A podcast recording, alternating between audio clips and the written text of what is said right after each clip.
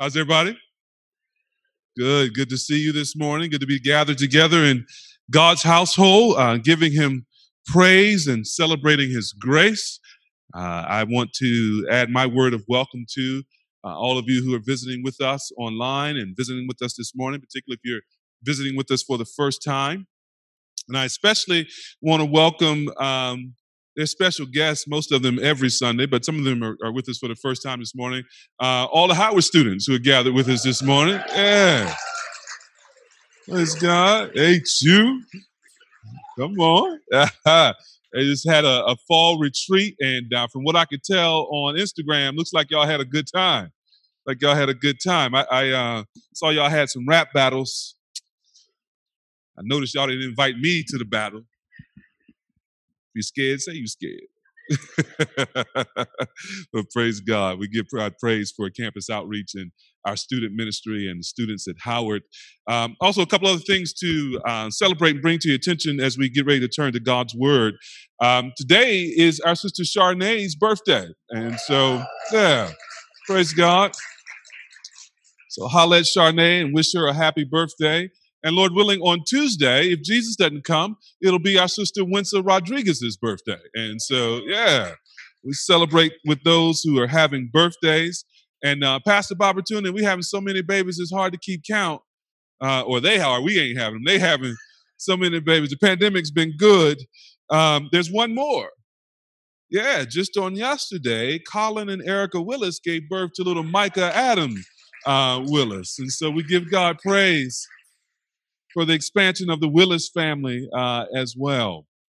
Now, one other thing to bring your attention in the way of announcement uh, is you'll see it printed in the middle of your bulletin, um, but you'll notice there that there is an announcement for um, uh, something called Surviving the Holidays.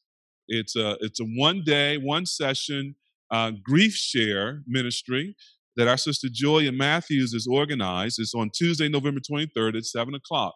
Uh, the holidays are a time of, of festivities and joy and thanksgiving and giving, yes, um, but it's also a time where uh, our grief can be stirred up.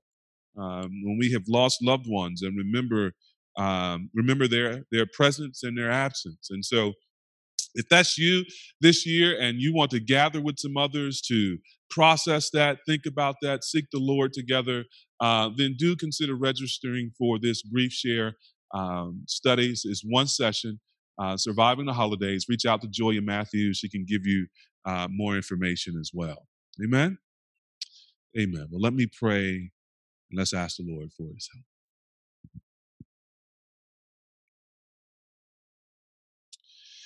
Father, indeed, we confess, we sing, what a mighty God you are. We think about how powerful and majestic angels are, but they bow before you. They hide their eyes and they cry out, holy, holy, holy is the Lord God Almighty. And we long for that day when we shall hear the holy, holy, holy and join our voices with angelic beings and cast down crowns at your feet and exalt your name in a manner that is unblemished, pure, and worthy of your beauty. Until then, Lord, we live not by bread alone, but by every word that comes from your mouth. And so we pray, give us a word this morning. Speak to us. Give us a, a life-giving word. Help us, O Lord, this morning in our various circumstances, whether high or low or somewhere in between, whether distracted or locked in on your glory, Lord. Whatever is the case, touch each and every individual this morning. Speak to us collectively. Speak to us personally. Give us ears to hear, we pray. In Jesus' name. Amen. Well, beloved, if you have your Bibles with you this morning, turn with me to Esther chapter six, the book of Esther, as we continue our study through this marvelous book uh, in, in God's Word. And as you turn there, let me set the context again by, by way of a brief review of what we've seen in the previous five chapters. In Esther chapter one, we, we open up and we are feasting, a six-month celebration thrown by the king, King Xerxes, or Ahasuerus, king of the Persian Empire. And before that chapter is over, we get basically a, a diagram, a, a outline of, of a culture that objectifies women and passes a law to oppress women throughout the empire. And so we see the systemic oppression of women. We come to chapter two. This king, having gotten rid of his queen in chapter one, decides to get him a new queen. And, and we then see more objectification of women. And we see actually a kind of culture that preys upon women sexually. As he takes women, young women from their families and puts them in his harem and, forgive me, tries them out one night at a time until he selects his own wife. It's rape culture in action. And then we come to chapter three, and a new person is on the scene, a fellow by the name of Haman, who seems to have climbed the ranks through political scheming and bribery. And he has made it to number two in the land, and he has this beef with a Jewish man named Mordecai. And from that beef with Mordecai, which really has ancient roots all the way back to Israel and the Amalekites, we see in chapter three the development of systemic racism, really. For Haman goes to the king and gets a law passed that on a certain day, all the Jews in the empire, from Ethiopia all the way to India, would be put to death. So we see a kind of racial and religious persecution being systematized in the law of the land. In chapter four, Mordecai, who is an official who sits at the king's gate, he's gotten wind of the fact that um, this plot to kill all the Jews is, is, is about to take place. And so he tears his clothes, put on sackcloths and ashes, goes to the king's gate, mourning and crying out. Now, meanwhile, his cousin, whom he raised from childhood, who had lost her parents some point earlier, raised her like a daughter, she is the one that the king had selected to be his new queen. Her name is Hadassah in the Hebrew. We know her by Esther. He goes to Esther and he pleads with Esther to go to the king on behalf of the Jews that they might be spared. She, she's shaken at first because there's a law. No one goes to the king except they have been called. You go to the king without being called, you run the risk of being put to death. By the end of Esther chapter four, into chapter five, she's gotten up her courage. They call a three-day fast. They pray. She appears before the king on behalf of her people. Now, the text that we're in, Esther chapter six, actually occurs between two feasts. Two feasts that Esther has prepared for the king and prepared for his number two man, Haman, which the Bible calls the enemy of the Jews. She's setting up a confrontation. Chapter six is right between those two feasts. They've had one, and Haman leaves that feast on cloud nine, except that when he sees Mordecai, he's like, nothing I have is worth anything as long as that man is alive. So when our text opens, Mordecai, Esther, and all the Jews are in danger of genocide, of being exterminated in the not too distant future. They don't yet know how God is going to deliver them. They have been seeking God in prayer and fasting and lamenting, and they're waiting on God's deliverance. Now, there are some things we need to know about God while we wait on his deliverance. I think there are five in Esther chapter six. I'm going to give you one at, you one at a time here. Number one, we need to know that God keeps complete receipts. That God keeps complete receipts. We see that in verses one to three. Number two, we need to know that God laughs at his enemies. That God laughs at his enemies. We'll see that in verses four to six. Number three, we need to understand that God gives grace to the humble. Gives grace to the humble, verses seven to ten. And number four, God humbles the proud. He humbles the proud, verses eleven to thirteen. And number five, that in it all, God has perfect timing. Perfect timing. Look with me in Esther chapter six, beginning in verse one. On that night, the king could not sleep, and he gave orders to bring the book of memorable deeds, the Chronicles, and they were read before the king. And it was found written how Mordecai had told about Bigthana and Teresh, two of the king's eunuchs, who guarded the threshold and who had sought to lay hands on King Ahasuerus. And the king said, "What honor or distinction has been bestowed on Mordecai for this?" The king's young men who attended him said, "Nothing has been done for him." And, this, and the king said, "Who is in the court?" Now Haman had just entered the outer court of the king's palace to speak to the king about having Mordecai hanged on the gallows that he had prepared for him. And the king's young men told him, "Haman is there, standing in the court." And, this, and the king said, "Let him come in." So Haman came in, and the king said to him, "What should be done to the man whom the king delights to honor?" And Haman said to himself, "Who would the king delight to honor more than me?" And Haman said to the king, "For the man whom the king delights to honor, let royal robes be brought, which the king has worn, and the horse that the king has ridden, and on whose head a royal crown is set. And let the robes and the horse be handed over to one of the king's most noble officials. Let them dress the man whom the king delights to honor, and let them lead him on the horse through the square of the city, proclaiming before him, 'Thus shall it be done to the man whom the king delights to honor.'" Then the king said to Haman, "Hurry, take the robes and the horse, as you have said, and do so to Mordecai the Jew, who sits at the king's gate. Leave out nothing that you have mentioned." So Haman took the robes and the horse, and he dressed Mordecai and led him through the square of the city, proclaiming before him, "Thus shall it be done to the man whom the king delights to honor."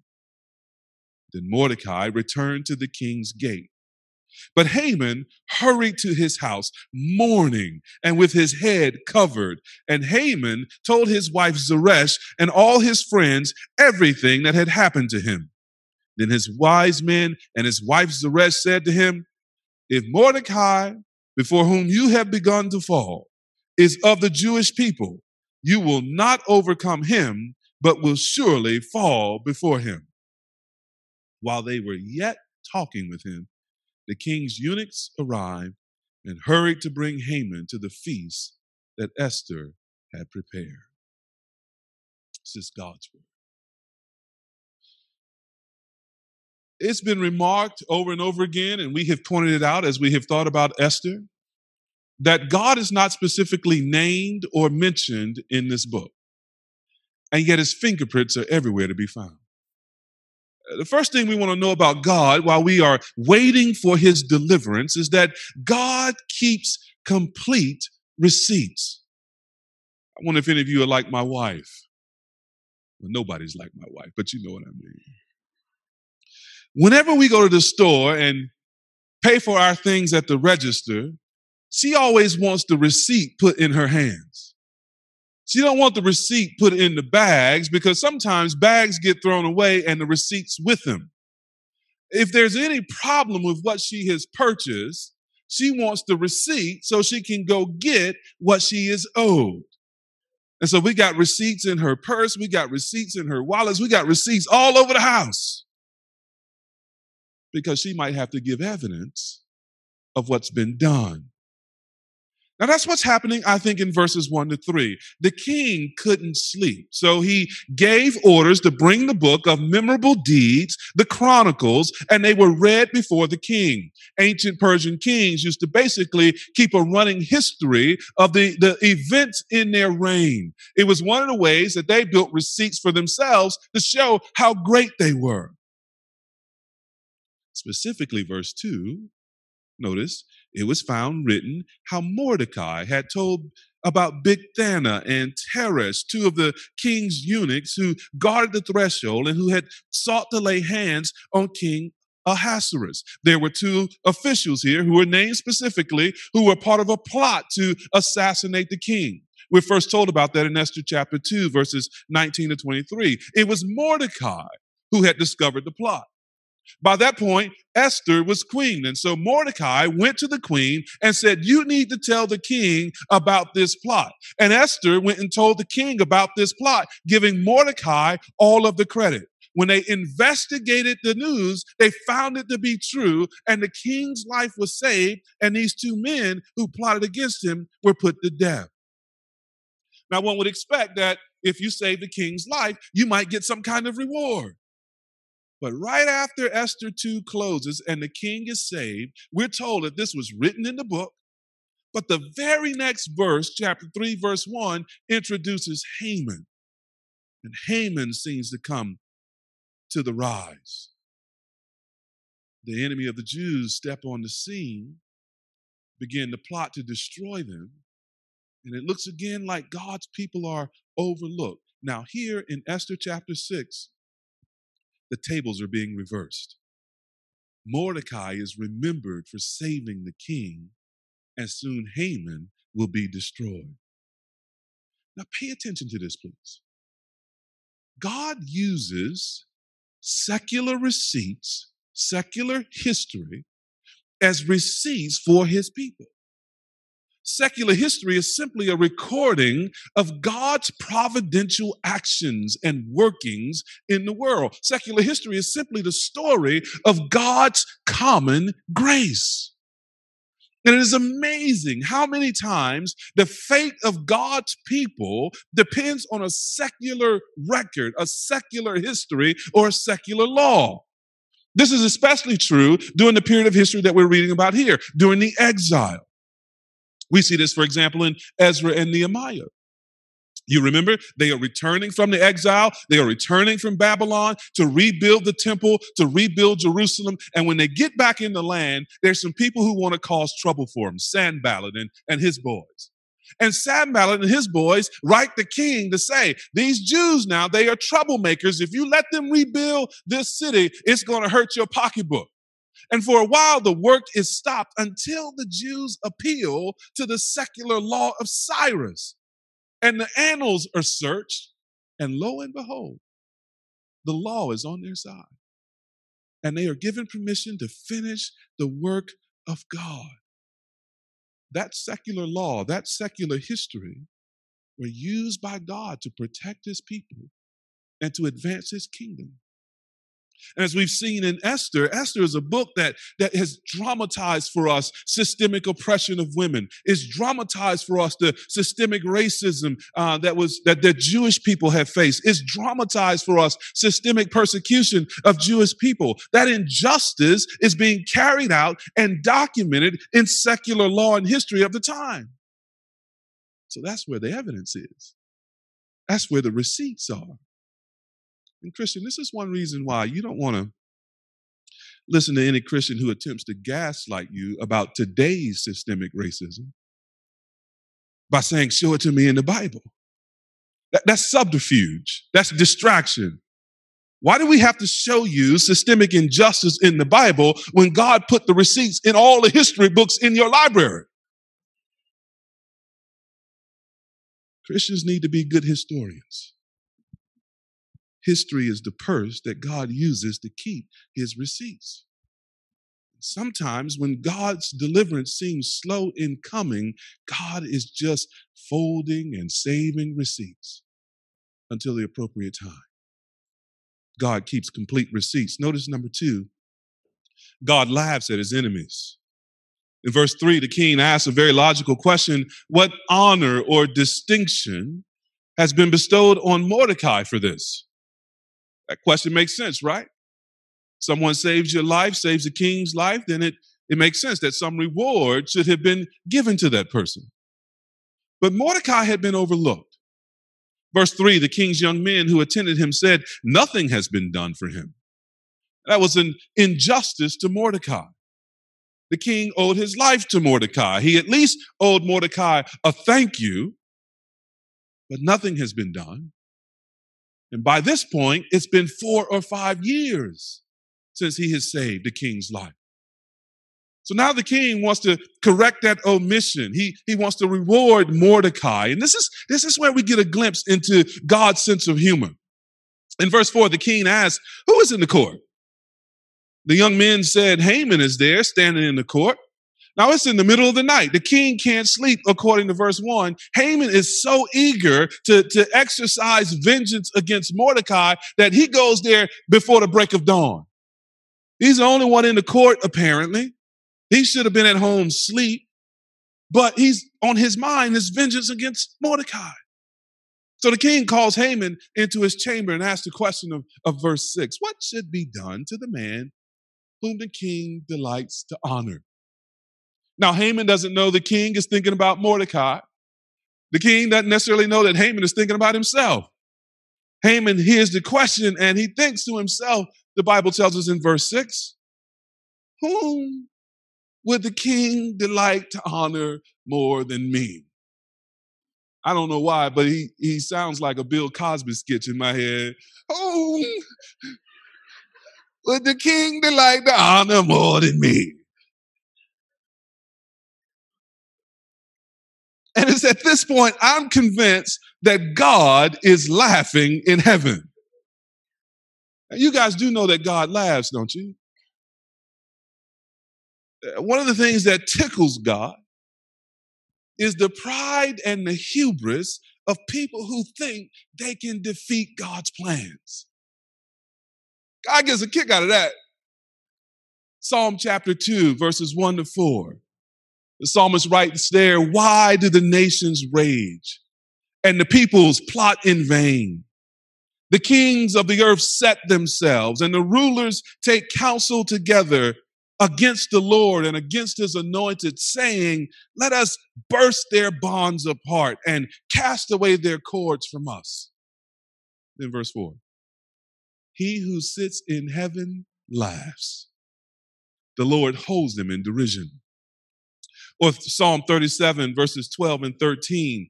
The wicked plots against the righteous and gnashes his teeth at them. Verse thirteen. But the Lord laughs at the wicked, for he sees that his day is coming.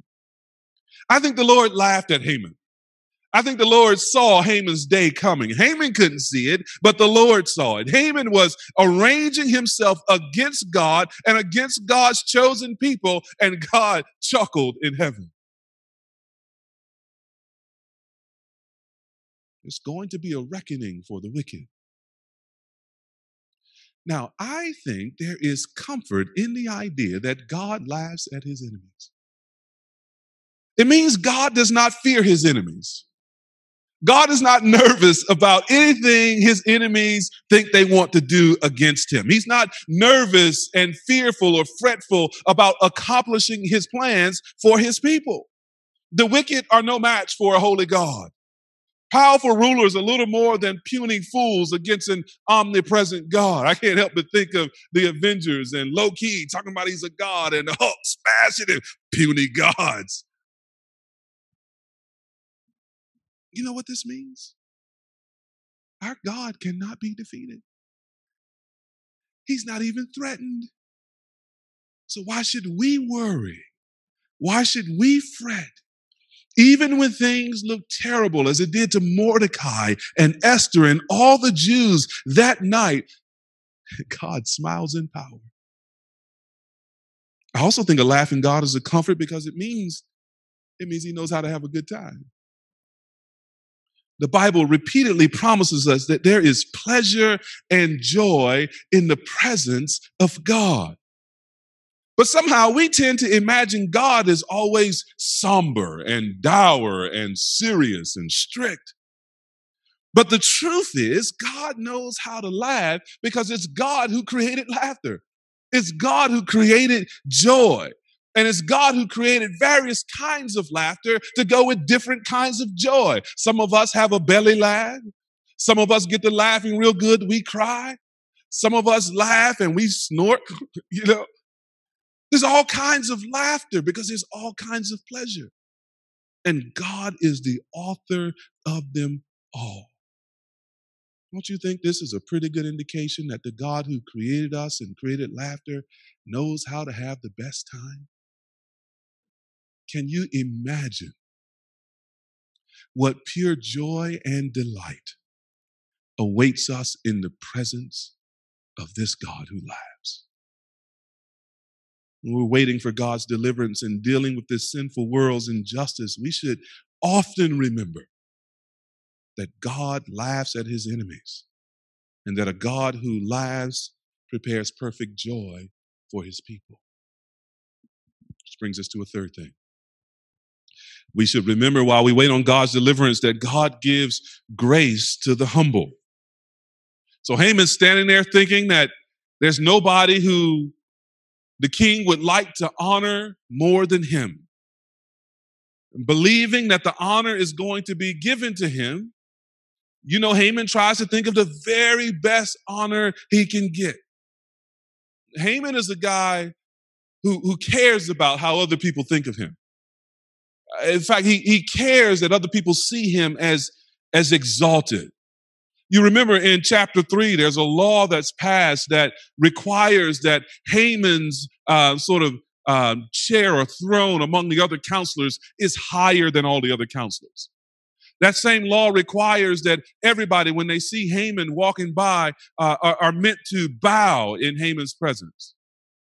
And it's that law that Mordecai refuses to obey. Mordecai doesn't bow. One man in the whole kingdom, and that's what has Haman so upset. This one man won't bow to me. So you know he's going to want all the flowers when he's thinking about how to be honored. What does he come up with? Look with me in verses seven and nine.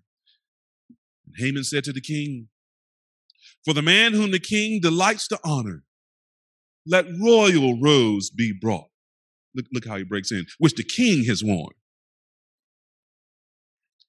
and the horse that the king has ridden, and on whose head a royal crown is set. And let the robes and the horse be handed over to one of the king's most noble officials.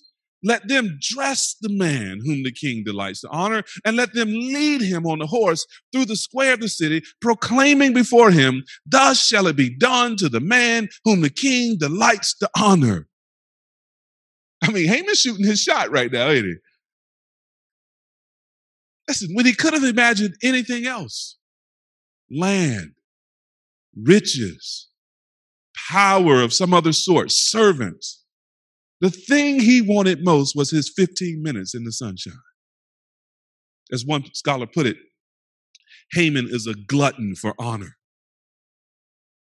And I think these verses suggest that he's petty too. There's a reason he wants the king to honor, uh, honor him through a parade in the streets. Deborah Reed writes in her commentary, "Haman planned his finest moment to take place directly in front of Mordecai as Mordecai sat in front of the king's gate. It appears that the old hatred has not been forgotten, even amidst his present enthusiasm. The thought of Mordecai embitters even the best moments of his life, and every moment is an opportunity to score a point against Mordecai." But most of all, I think what verses seven and nine show us is that Haman wants to be royalty in the image and likeness of the king.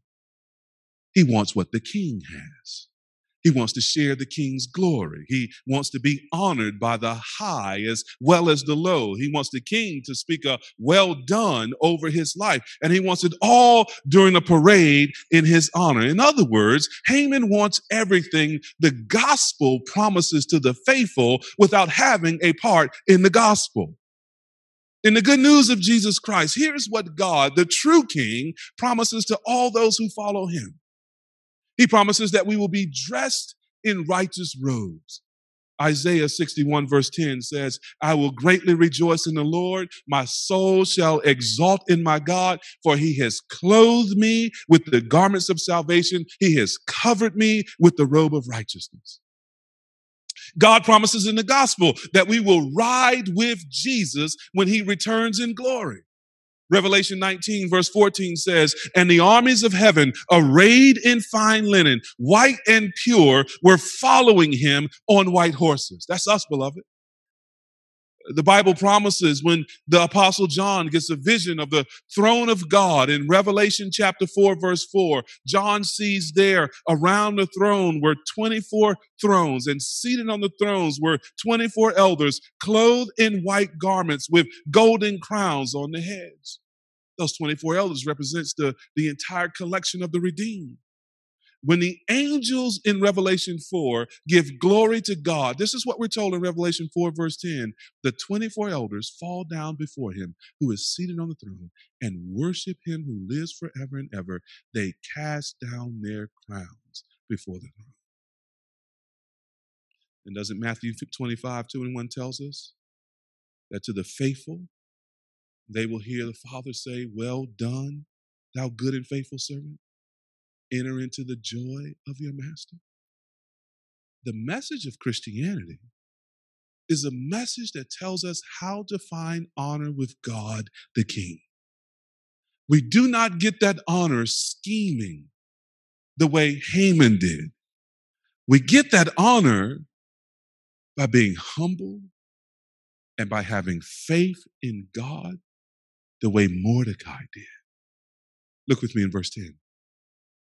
Then the king said to Haman, hurry, take the robes and the horse, as you have said, and do so to Mordecai the Jew, who sits at the king's gate. Leave out nothing that you have mentioned. That must have stunned Haman. That must have shocked him, man. But it reveals what the Bible tells us over and over, that God exalts the humble. God gives grace to the humble. Those who have faith in God and wait on his deliverance shall be exalted above all of God's enemies. God will even make the enemies of his people proclaim their honor in the streets. Haman is reminded that he is but a servant. He's put in his place with that one verse in verse ten. And while Mordecai, the Jew, he despises and wants to kill, receives the king's highest honors. And did you notice what Mordecai did after the parade? Just went back to the city gate, humble, full of faith, waiting still on the Lord's deliverance. Beloved, faith and humility never go unrewarded. God always notices faith. He always notices humility. And our Father in heaven exalts the lowly in spirit.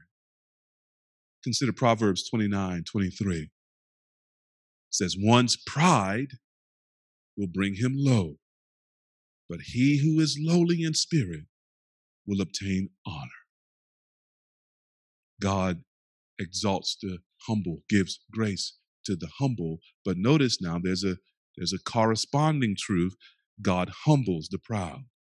That's what we see in verses eleven to thirteen. At the same time that God lifts up Mordecai, he brings down Haman. Notice what the Bible tells us. So Haman took the robes and the horse, and he dressed Mordecai and led him through the square of the city, proclaiming before him, thus shall it be done to the man whom the king delights to honor. Then Mordecai returned to the king's gate, but Haman hurried to his house, mourning and with his head covered. And Haman told his wife Zeresh and all his friends everything that had happened to him. Then his wise men and his wife Zeresh said to him, if Mordecai, before whom you have begun to fall, is of the Jewish people, you will not overcome him, but will surely fall before him.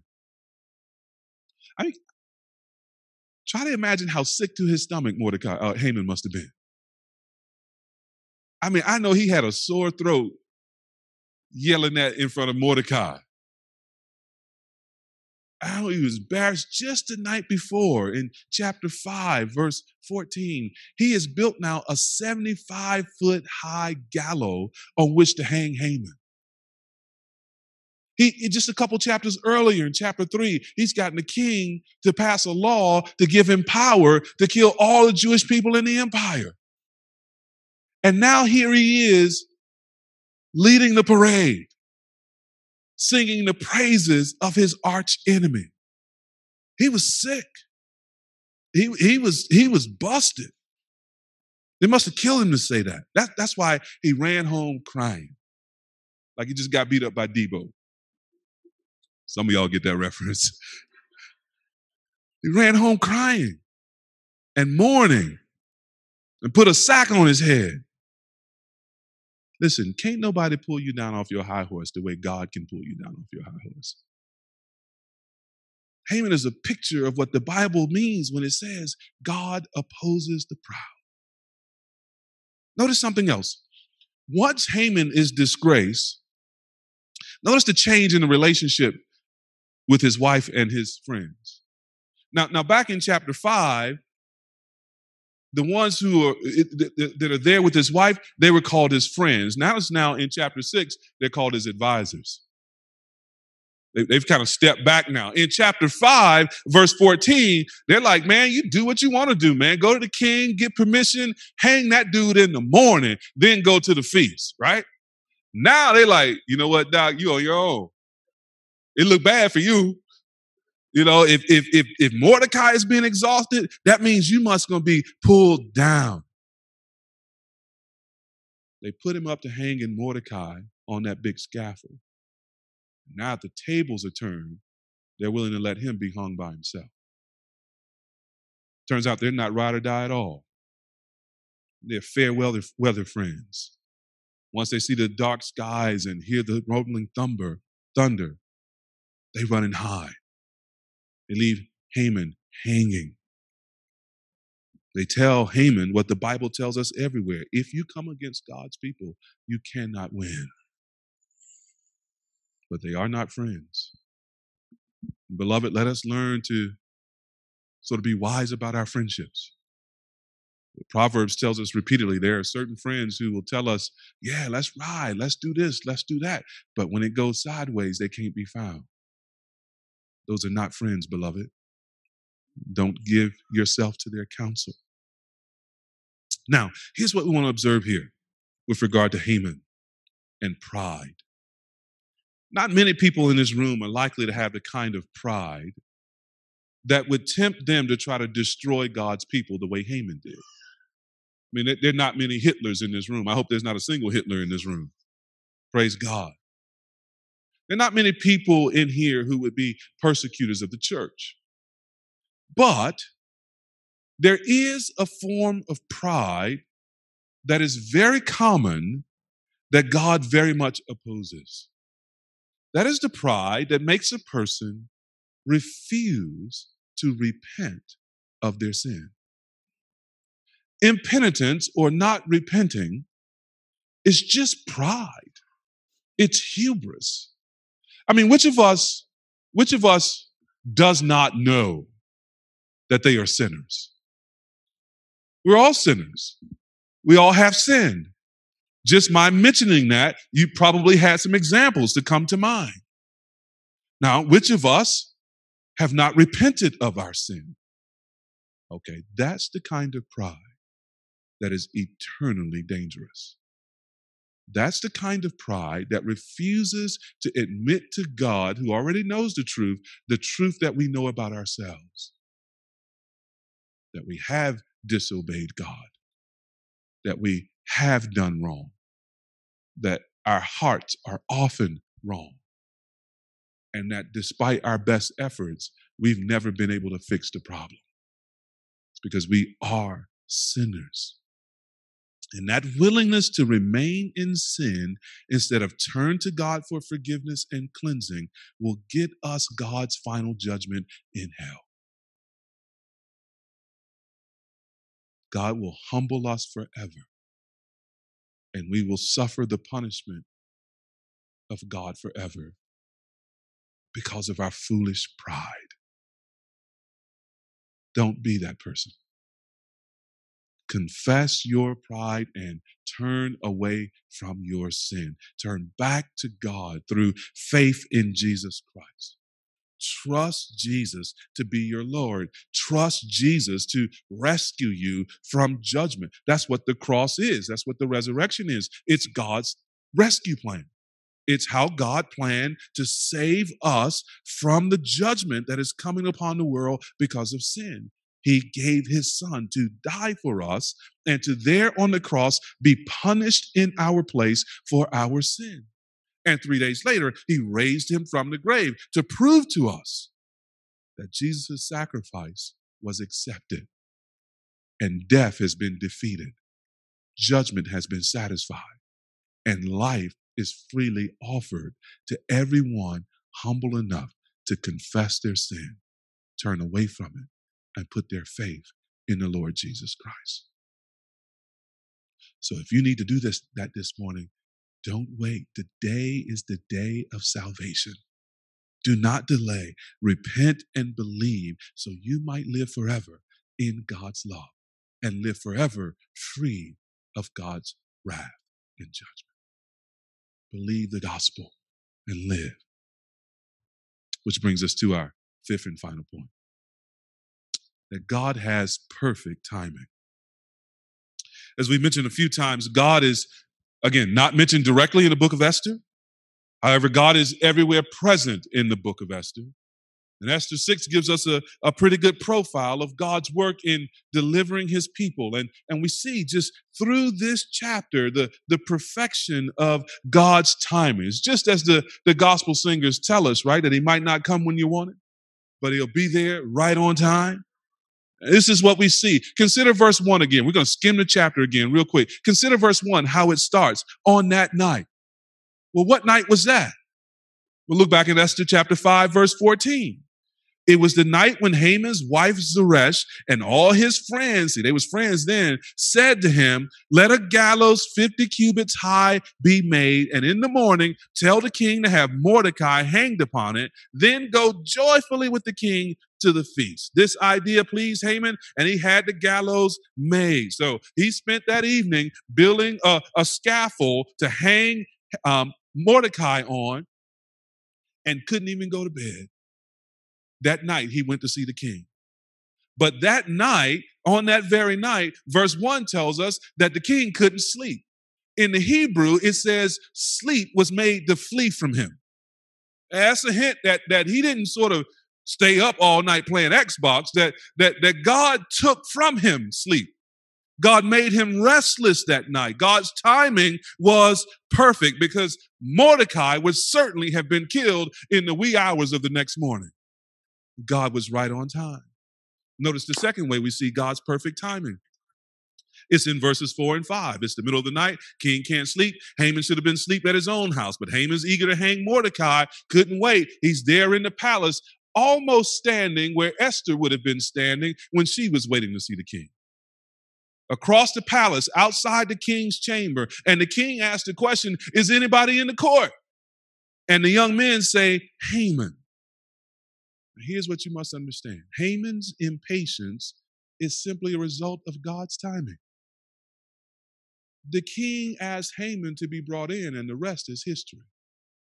So begins the deliverance of God's people. Let me give you one more instance of timing. The chapter ends with verse fourteen.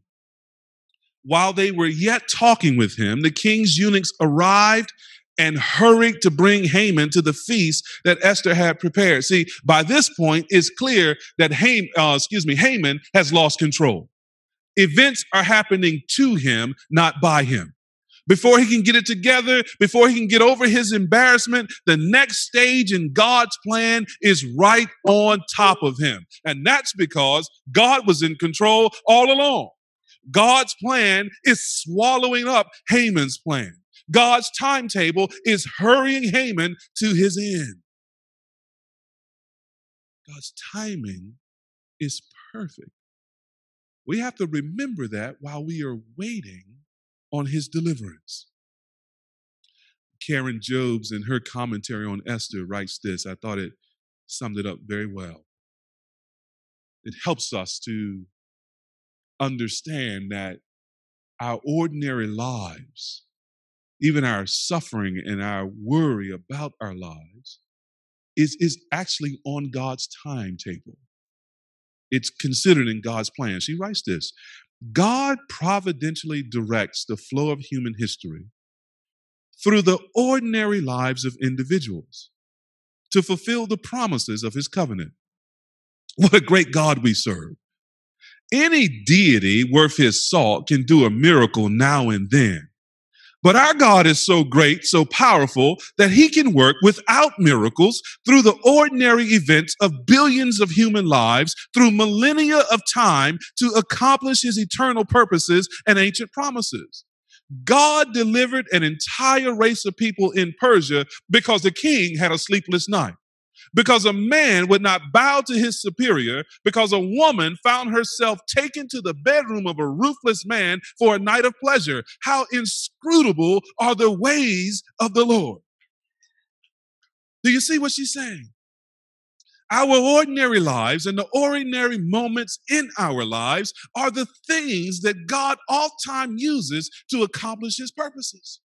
This means that changing diapers, doing homework, taking out the trash, going to work on time, going to work late, washing dishes, even losing sleep. God uses all of it in his plans.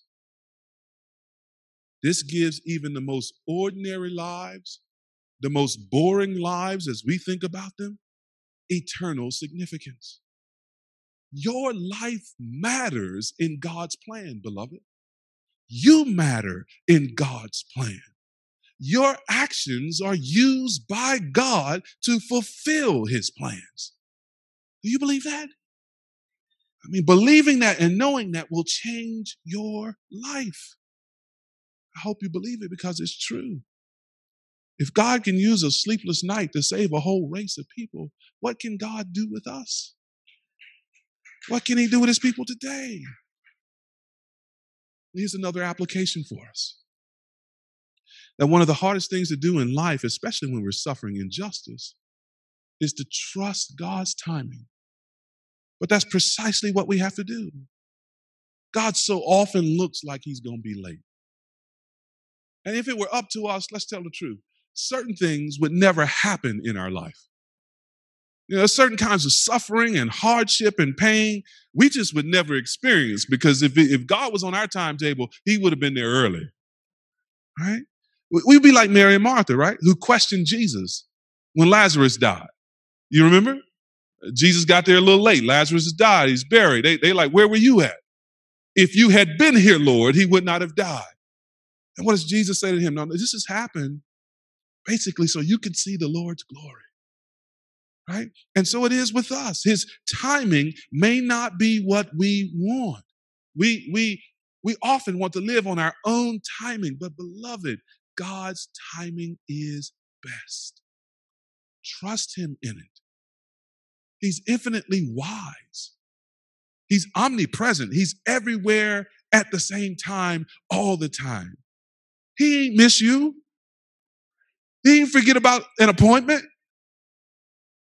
He didn't, he didn't, he don't need to send you a rain check. God is going to be perfect in his timing, especially when it comes to our deliverance. He does everything well. Galatians four four says, but when the fullness of time had come, in other words, in God's perfect timing, God sent forth his son, born of a woman, born under the law, so that we might receive adoption as sons. At precisely the right time, God sent his son into the world to save us and to make us children of God. Or think about First Timothy two, verses five and six, where Paul writes there, for there is one God and there is one mediator between God and man, the man Christ Jesus, who gave himself as a ransom for all, which is the testimony, notice, given at the proper time. Just the right time, the Son of God stepped into the world in human flesh to give himself as a ransom for our sins, to redeem us from judgment, and to make us God's own children. Deliverance is always on God's schedule. Whether it's deliverance from earthly enemies and injustice, like the Jews delivered uh, from Haman, or whether it's our individual deliverance from sin and death and judgment and hell, through the death and resurrection of the Lord Jesus Christ. It is always, salvation and deliverance is always on God's time. So we must learn to trust his timing. We must wait upon his deliverance. We still have to pray, and we still have to take actions and to do certain things like Haman, Mordecai and Esther. We still must give attention to the gospel and repent and believe, but it all happens under God's divine scheduling. Beloved, it's no mistake that you are here sitting in that very seat this morning or watching online. You might not have even wanted to come. Your ride was coming and you didn't have no other way home. But you find yourself here. And I wonder if you're alert enough spiritually to ask yourself why. Why here? Why this morning? Why this sermon? Might it be that God wanted you here? Could it be that this is a divine appointment for you so that you might be delivered by God? All of our testimonies could be told as a series of just happened.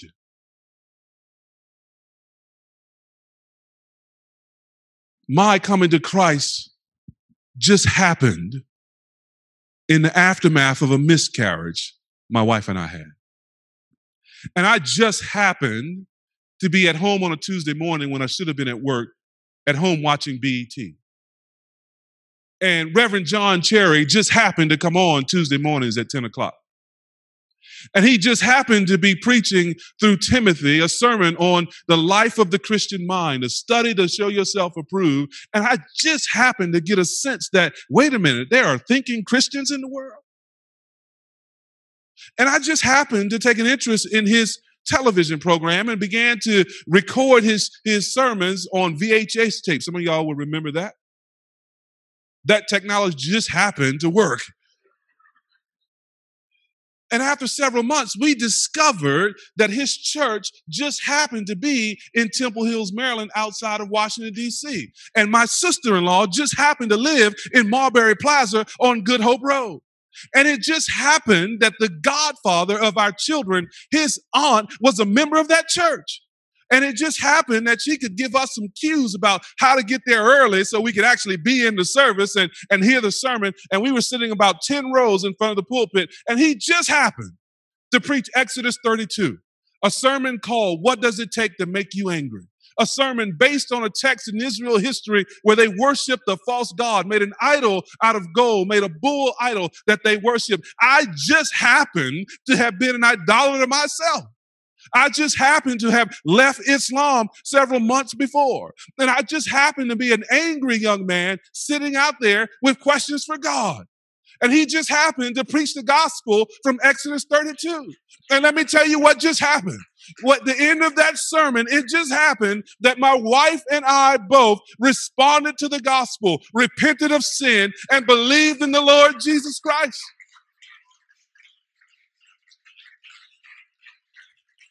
Beloved, that's how I just happened to be your pastor this morning. Don't you know? Don't you know that all those things that just happen in your life are in the hands of a God who controls the whole world? Trust his timing. Trust his work. He's so good. He's so good. That's how something as painful as a miscarriage led to eternal life for us. Because he was working in the timing and the events and all the things where we couldn't see his hand. His hand was still there. We need to hold on to that while we're waiting on deliverance and looking for God. Beloved, it just happens that you're here this morning. And it just happens that today is the day of salvation. Today is the day to trust in Jesus. Today is the day to confess sin. Today is the day to call upon his name as your Savior, to put your faith in him as the one who will rescue you from the judgment of God to come, who will make you his own son and daughter and give you a part in his eternal kingdom. Don't wait. Do it today because it just happens that you have another breath and the next one's not promised. Use what breath you have to call upon the name of the Lord. Pray, Father, I am a sinner. I have sinned against you. I deserve judgment and death and hell. But you promised that if I would put my faith in Jesus, your son, his righteousness would be my righteousness. Forgiveness would be mine through faith in him. That I would have a new relationship with you and that I would have eternal life with you. I want that. Would you give that to me? I believe. Help me, Lord. Call upon the name of the Lord this morning so that you might be saved. And if you do that, talk with us after the service. Talk with the Christian friend who brought you. We want to encourage you. We want to help you understand more about who God is and about who Jesus is. But use this moment of prayer that we're about to have right now to call upon the Lord. Let's pray together.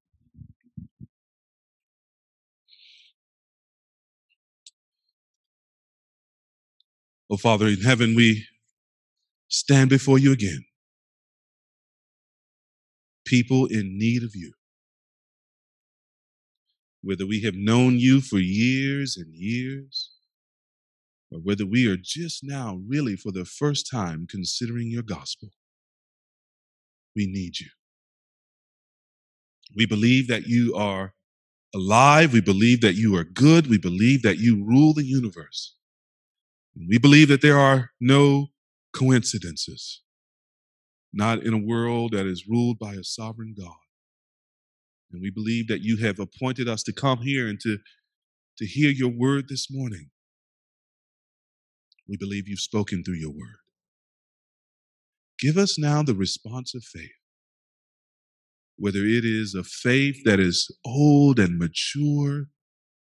Oh, Lord, grant us a, an even deeper maturity. Or whether it's the, the faith of someone who is even right now being born again by your Spirit. A new faith, a new trust in Jesus, a, an awareness of a, of a supernatural life, a new life now in them, Lord. Uh, Lord, start them well, trusting you.